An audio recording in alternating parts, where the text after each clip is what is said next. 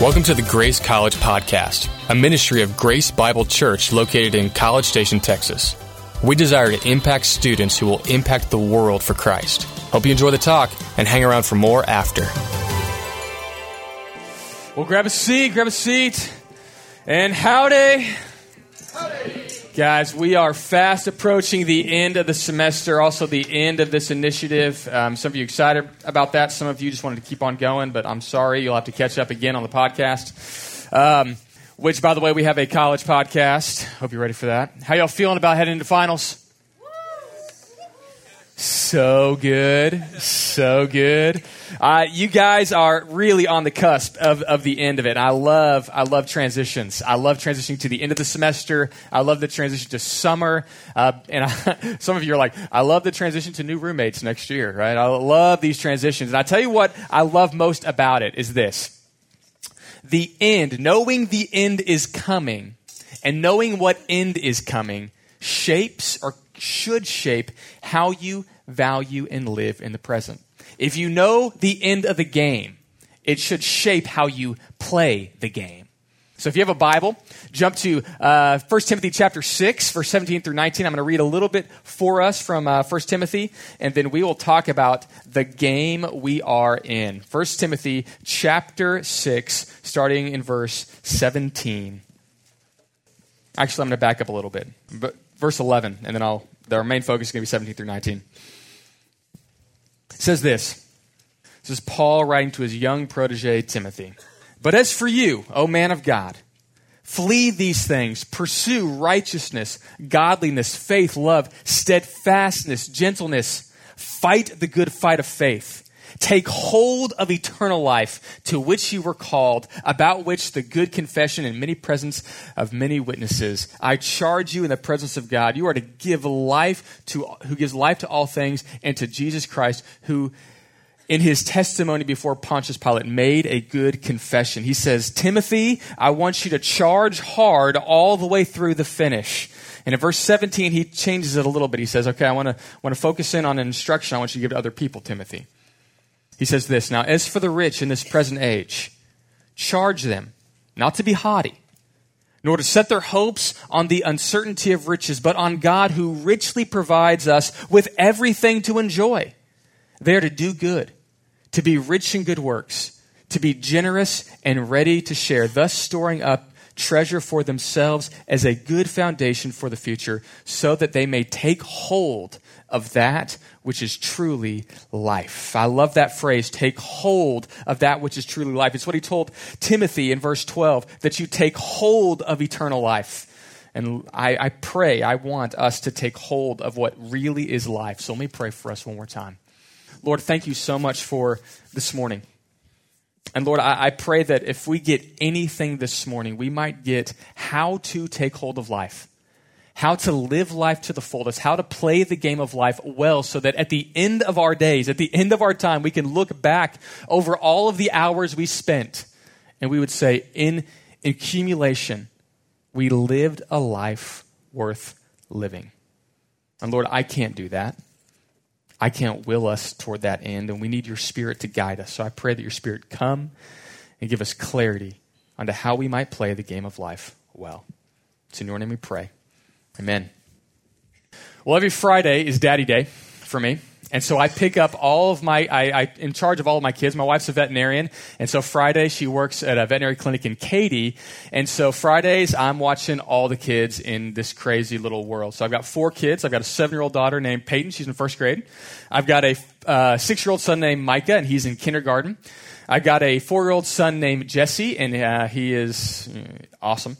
And then I got Juliet, a two year old little girl who is a, a, little bundle of joy as well. And so uh, the older two go off to school. And then so I spend time with the younger two just making it through the day, which is so much fun. And at the end of the day, at 3 o'clock, I go pick up all of them from school, and we have this little game that we play. So uh, there's a very complex setup to pick up children from a school. One day you'll learn this process. There's a variety of colored cones and a person with a little walkie talkie that sees the names that you hang in your car of your children. They radio ahead and then line up your children behind a colored cone so that you can pick them up easily and move off to the rest of your day. It's very complex. And so we turned it into a game.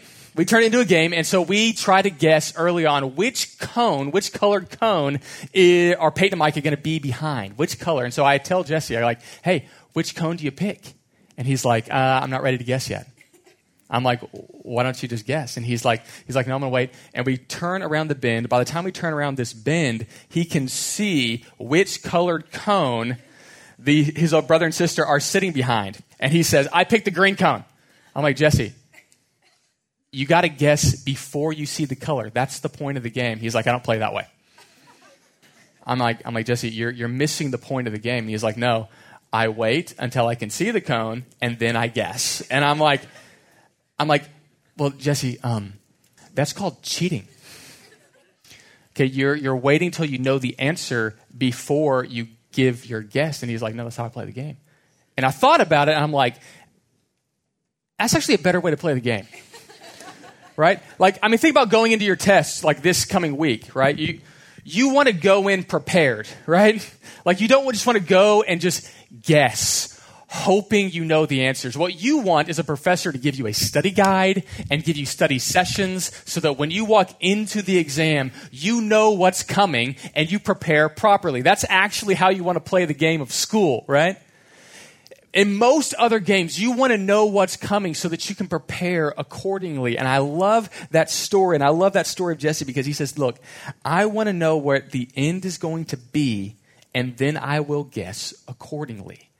And the Bible speaks the same way. The Bible says, I want you to live your life knowing where it's headed. Because if you know where it's headed, you can adjust your life accordingly. Years ago, uh, there was a man named William Gladstone. He was the Prime Minister of England from 1809 to 1898. And, uh, and he gave a speech shortly before he died. And he tells a story of a young man who came up to him who admired William Gladstone and his life and what he contributed. And so the person asked a question. He goes, um, he, he said, William Gladstone asked a question Hey, what do you hope to do when you graduate from college? That's a good question. The young man replied, I hope to attend law school, sir, just as you did. He said, Oh, that's noble. That's a noble goal. Then what? Well, I hope to practice law and to make a good name for myself, defending the poor and the outcasts of society, just as you did. That's a noble purpose, said Gladstone. Then what? Well, sir, I hope to one day stand for Parliament and, and become a great servant of the people, just as you did. That too is a noble hope. What then? Well, I would hope to be able to serve in the Parliament with great distinction, evidencing integrity and concern for justice, just as you did. Uh, what then? Well, I would hope to serve the government or the prime minister with the same vigor and dedication and vision. Yeah, yeah, what then? Well, I would hope to retire with honors and write memoirs, even as you are presently doing, so that all could learn of, from my great mistakes and triumphs. Very humble young man, 20 year old. Um, all that's very noble, said Gladstone. And then what? The young man thought for a moment. Well, sir, I suppose I would then die. That's correct, said Gladstone. And then what? The young man looked puzzled. Well, sir, I don't, I haven't given that much thought.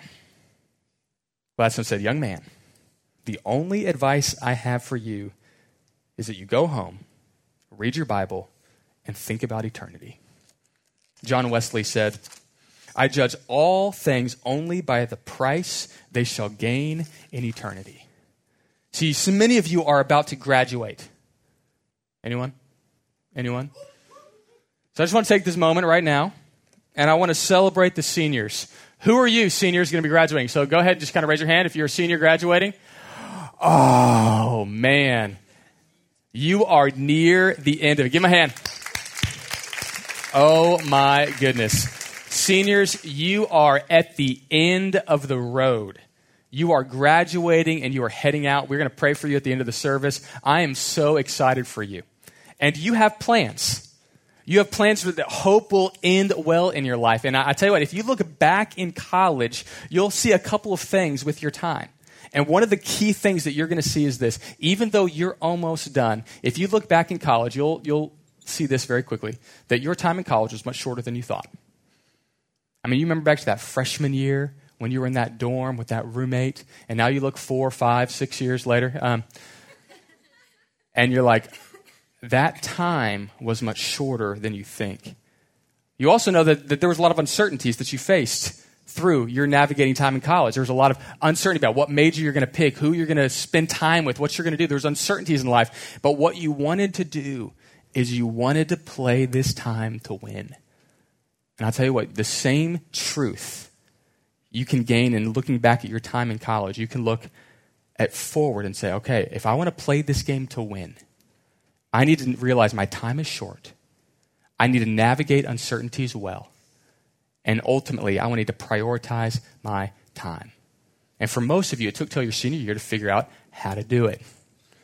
But now looking forward, you can learn how to do it well. And this is what Paul tells Timothy. In 1 Timothy 16 or 6 verse 17, he says this, I want to give you a perspective of time. And the first perspective I want to give you this is that time is short. Time is much shorter than you think. And he addresses it specifically to the rich. He says, uh, We are the, to the rich in the present age. And whether you believe it or not, you are actually rich in this present age. There's a study that was done by ABC, uh, recorded in ABC by the, the UBS Bank, and it said this that 40% of those with $5 million in investments and assets did not feel that they were rich. Only 28% of those who invested between 1 and $5 million viewed themselves as rich. And here's what was surprising about this, this study. They said this To us, the biggest surprise was that many people with $1 million or more did not consider themselves wealthy. Most wealthy people do not consider themselves wealthy. And you're like, well, Kevin, I don't have millions of dollars. What exactly is rich? According to the Global Rich website, if your annual income exceeds $35,000, you are easily in the top 1% of wage earners in the world.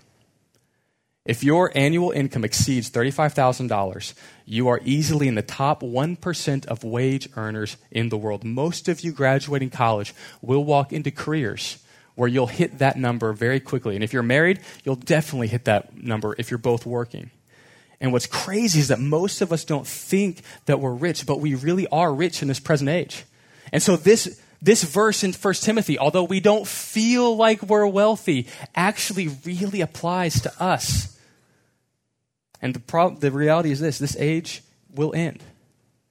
Psalm 103, 15 through 16 says this As for man, his days are like grass, he flourishes like a flower on the field. For the wind passes over it, and it is gone, and its place is known no more.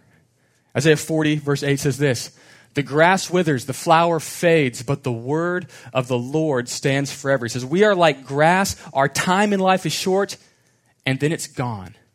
It's like a vapor. And that's exactly what James says. You don't know what tomorrow will bring. What is your life? You are a mist that appears for a little while and then vanishes. We have a cat that we obtained through my wife because she's a veterinarian, as I said earlier. And it was basically just a cat that was around um, the, the, the clinic. We brought it home, and the cat is insane. And to control a cat, there's only one way to control a cat, and that's to spray it with water. So when the cat gets wherever it shouldn't go, we spray it with water, right? We know, get, jump onto a table, jump onto our food, and so we'll have be armed with this little spray bottle. Uh, and and my wife has adjusted the nozzle so that it sprays long and sharp and she will spray the cat, and then the cat will move on, you know, obeying us appropriately. And and the reason I tell you that is because this, like every time that spray comes, the spray comes, it hits, and then it vanishes. It's a mist. It's just there and it's gone. He's, the Bible says, look, your life is like a mist, a spray that goes and va- evaporates quickly. And he says, your life is much shorter than you think. And so, knowing that your life is short should motivate you to action. And everyone knows this.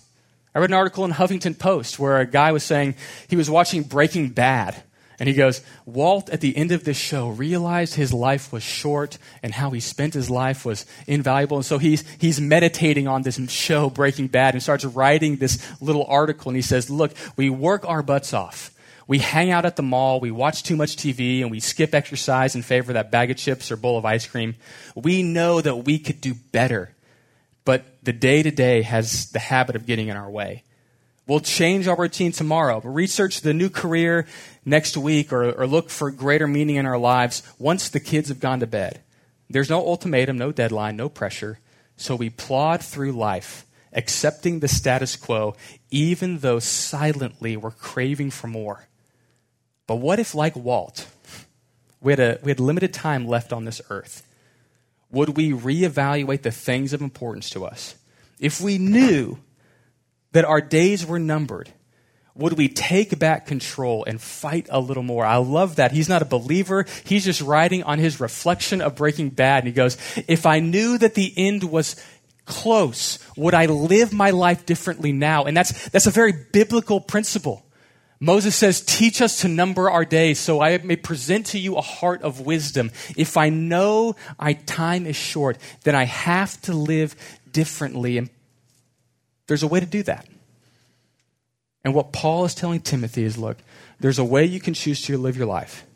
When you know that your life is very short, you can do one of two things. You can either look to hoard and grasp more, or you can live freely and chase what is truly life. And so he warns them. He says, Charge them, that's the wealthy, not to be haughty nor to set their hope on the uncertainty of riches. He says, I want you to trust in something that lasts, but there's something that's going to glimmer right in front of you. There's something that's going to glimmer there, and it's going to seem like life, but I'm telling you, that's going to take life from you. Don't set your hope on something that feels so real, but is so uncertain. Have you ever trusted in something that let you down? Maybe it was a friendship, and that person let you down? Maybe it's that relationship and that person let you down? For me, growing up, it was cars. I always drove bad cars growing up, and one of those cars, uh, it was like a Nissan Sentra uh, from like 1990. I don't know. It was it was old when I got it, and and I would I remember the first time I was 17 years old. I finally got to drive my car to school. I was a junior in high school, so excited, I drove it the first day, parked it in the parking lot. I'm like, what's up, people? Yeah, Sentra. Okay, keep on walking.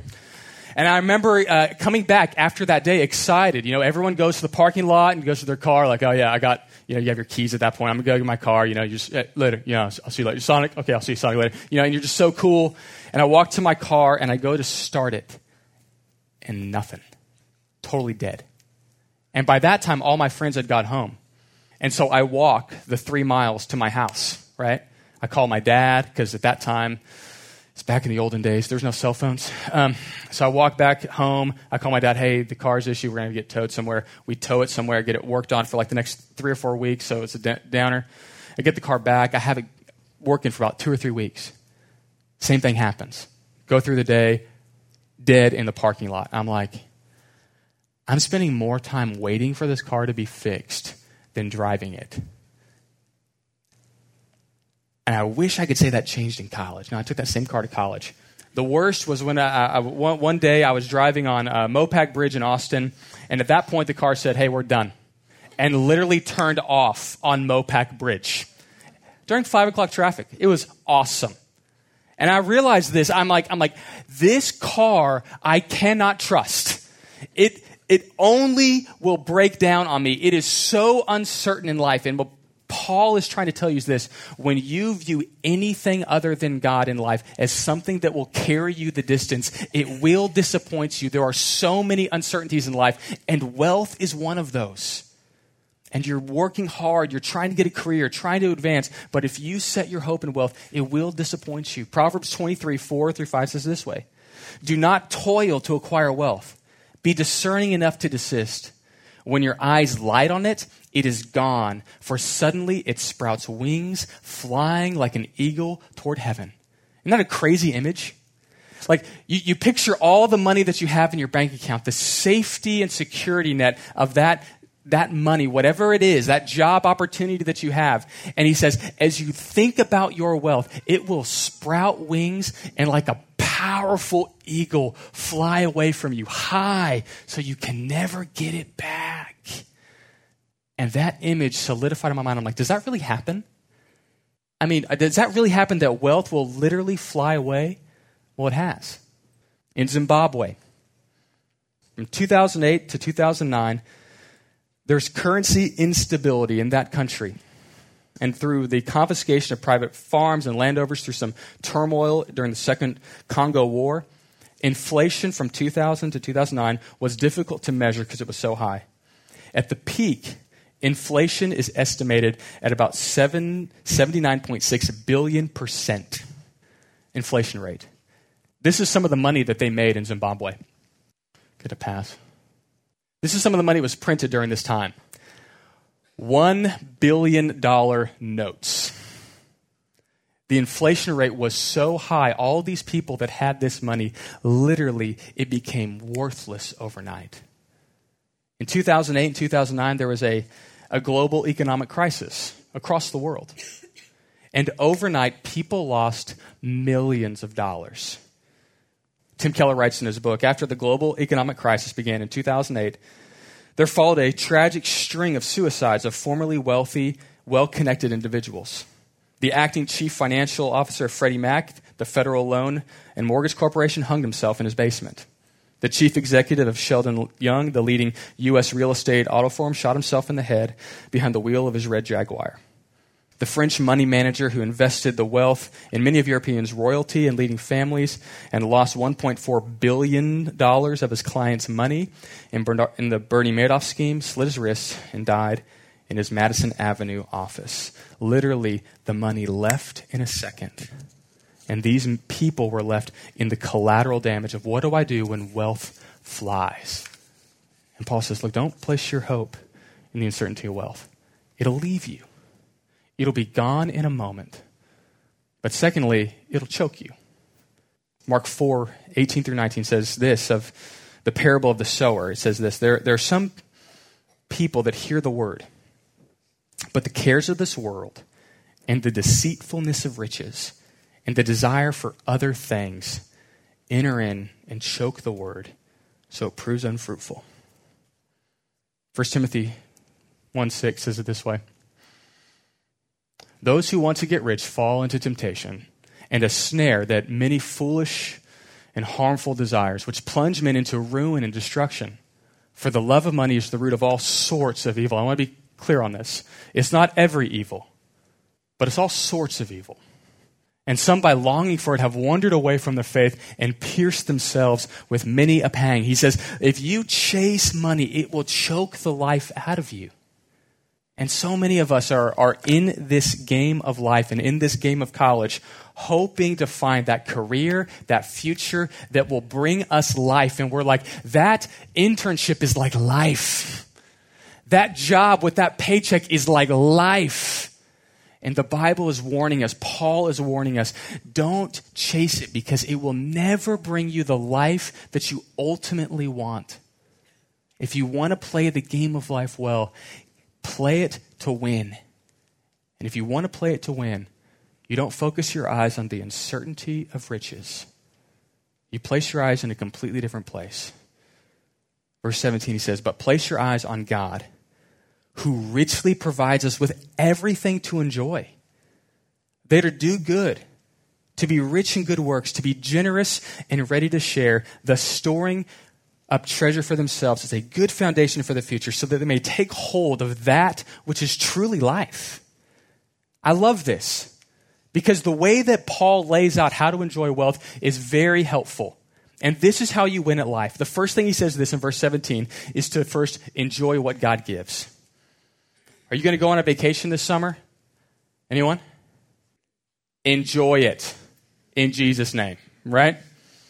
Enjoy the vacation. There's nothing wrong with that. Anyone going to go get coffee later on? Oh, there are a few things better in my life than going to Starbucks and sitting and reading a good book and sipping on coffee. And God says, enjoy it, right? Anyone going to go out to lunch after this? Go somewhere good.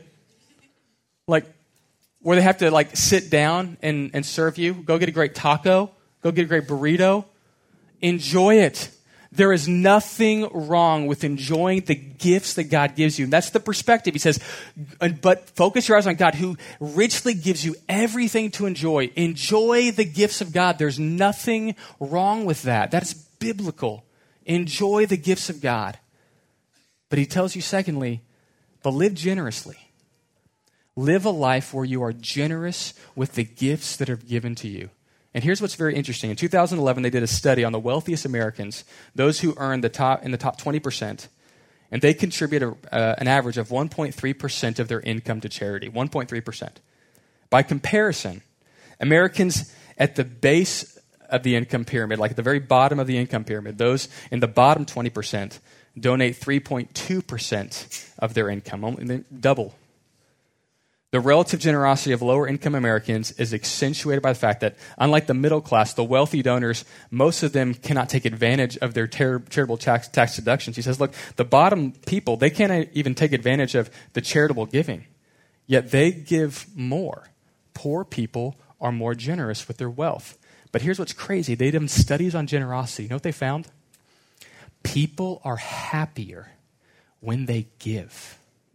There was a study. Um, recorded by Time Magazine. There was a professor named Elizabeth Dunn, a psychology professor at the University of British Columbia in Canada, and she did a study on money. So what they did is they did they took random people, they gave them 100 bucks, and said, you can take this 100 bucks, you can either spend it on yourself or you can give it to other people. And then they hooked their brains up to waves, you know, like brain waves, to figure out how they're going to respond emotionally and whether they give or whether they spend it on themselves. You know what they found? the people that gave were just happier. It says this people who donate to charity are happier in poor countries alike. So they did it with um, other countries. They did it with people that were in Canada and Uganda, and they found that no matter what situation, the people that gave were literally happier. And they said this these are the crazy findings they found. People who donate to charity have lower blood pressure. They can, uh, she even controlled for other factors like income and wealth and age to suggest if it was repeatable. And they found that the people that gave had better qualities of life. They found that, that they were happier in life. It was amazing. And I look at this, I'm like, why, why is it that God is telling us to be generous? It's not to fund buildings, it's not to fund initiatives. It's because when God wants you to have a quality of life that is the best kind of life, He says this you live open handed because it's better to give than receive. And the secret to truly living is giving. He says, if you live this way, not only will you enjoy life more, lastly, you'll be storing up for yourselves eternal reward. You'll be building eternal treasures. And so, this giving initiative that we're a part of, let me tell you this no one's expecting the college ministry to break, break the bank on this, right? And many of you are graduating and leaving. And so you guys are going to go somewhere else. And that's great. And I would encourage you to take the things that you're learning and live generously there. But I'll tell you what, we at Grace Bible Church, I want to be clear on this. We have never, ever in the history of Grace Bible Church done a give initiative. We have never, ever in the history of Grace Bible Church done a five week sermon series on giving. But what we feel like God is calling us to do is to challenge our people to live generous lives, that we might build the kingdom of God and open our hands to see what God would want to do with us. And if you don't know what our goal is, I, want to be very clear on this. The primary goal is this 100% engagement that all of us would say, I'm ready to lean in to what God is doing. And there's a commitment card, and I want to be really clear on this. This is going to happen next week, where we have an opportunity to respond. And it doesn't matter the number, it matters are you willing to step in, to lean in with what God is doing? For some of you, that'll be 50 cents a year but you're going to lean in. For some of you, it's going to be $100 a year. For some of you, it's going to be more. I don't know the number. The number doesn't matter. The question is this Are you willing to lean in with your resources and say, Lord, you've blessed me? I grew up in the wealthiest country in the world. You've blessed me. And I want to live a generous life. I don't want to hoard my possessions. I want to live open handed. And I want to invest in your kingdom and what you're doing in this world. And if you haven't heard what we're doing, let me lay it out for you real quick. We want to plant more campuses of Grace Bible Church in this community. Many of you have, I've, I've talked to some of you and been like, um, when are you all planning on going to Bryan? We're planning on going to Bryan. Is it the next move? Probably. I can't guarantee that, but probably. We're probably going to plant a, another campus in the next two years to reach more people with the gospel. Is it going to be Bryan? I don't know, but, but that is definitely clearly on the radar for us because we want to get the gospel to more people in this place. We want to plant another church and another university, another university college church in this area. Maybe the SEC, right? Probably not Big 12. So if you want to go Waco or that sort of thing, probably not going to be in Waco. Um, but probably another school. We want to plant another university family church. And we want to plant churches overseas. So, what is all this money going for? We want to build stuff currently so that we can go debt free. We want, and the price tag for that building is $16 million for our Creekside campus. It's hefty. We also want to go further. We want to bring the gospel to more communities. We want to plant more Grace Bible churches in other cities around the world. And if you were at New Ground, anyone at New Ground? Yeah. We got this, and I think this to me symbolizes what this whole thing is about. This little keychain, you can put pills in it, but I actually don't want you to put pills in it. I, I want you to put ground in it. My challenge to us was that we would go to different areas around College Station and Bryan, and we would gather some ground and we would start praying for the people that walk over that ground. Because this whole initiative is about one thing the glory of God and people. We want Jesus to be known, and we want people to be saved.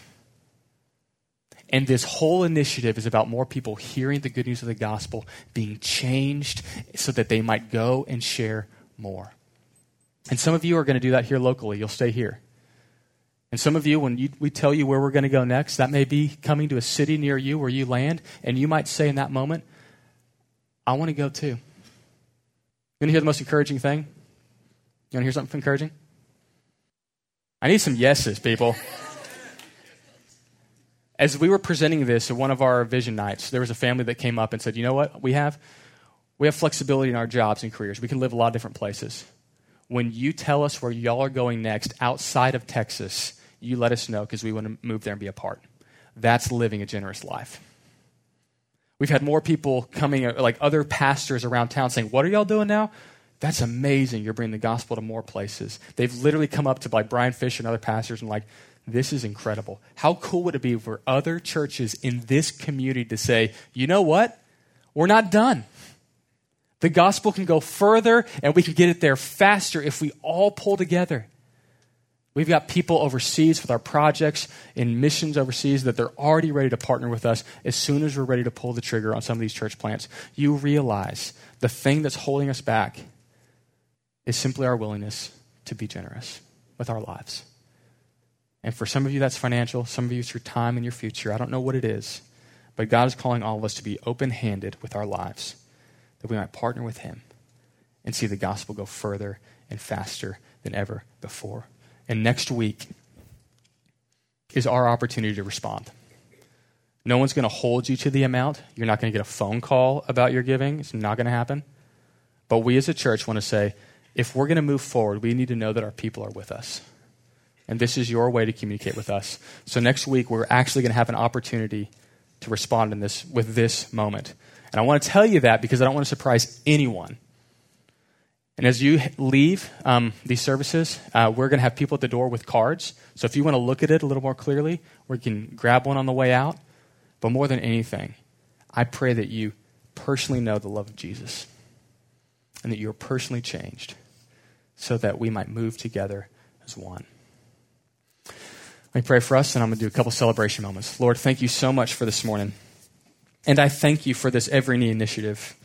Um, because it challenges me to live generously with my life. Because to be honest, Lord, I have a future that I want. I have things that I want to do with my resources, my time.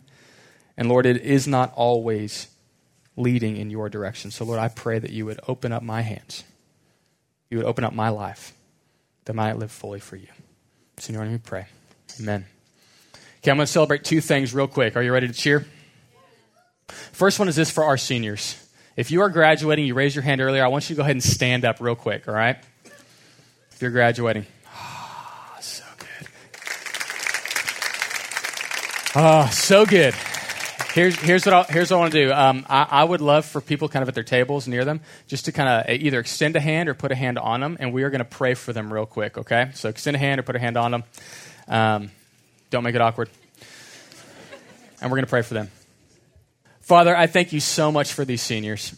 And I thank you so much that you have brought them to this place. You have grown them and matured them, and that you are going to send them off to do great things for your kingdom. I pray that all the things that they've learned here at their time at, uh, in college, but all the things that they've learned here um, with the community of Grace Bible Church, that they would take with them and that they would leave inspired and empowered to make an eternal impact with their lives.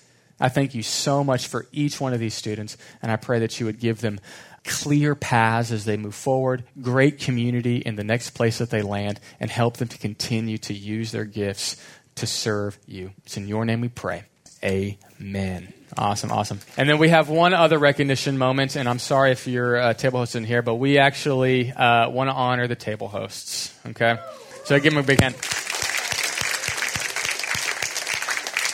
These, these folks have given um, a, a, lot of time um, to you guys. I know you appreciate it. And they've, they've, they've cooked meals for you. Um, they've had conversations with you. They've opened up their homes to you. They've, they've invested in you. And we, we are so thankful for their investment in, in you and so thankful for them.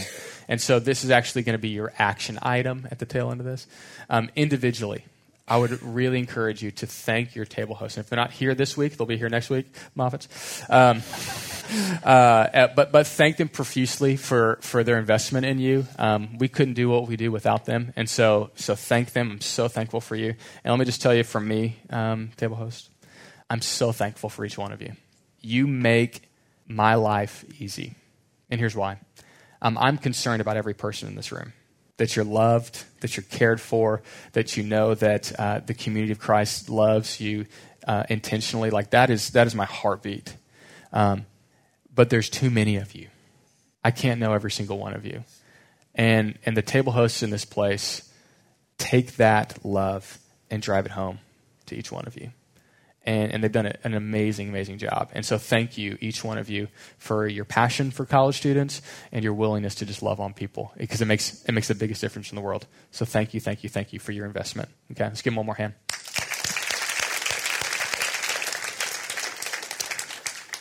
With that, turn to your tables and have some great discussion and make sure to thank them individually for their contribution.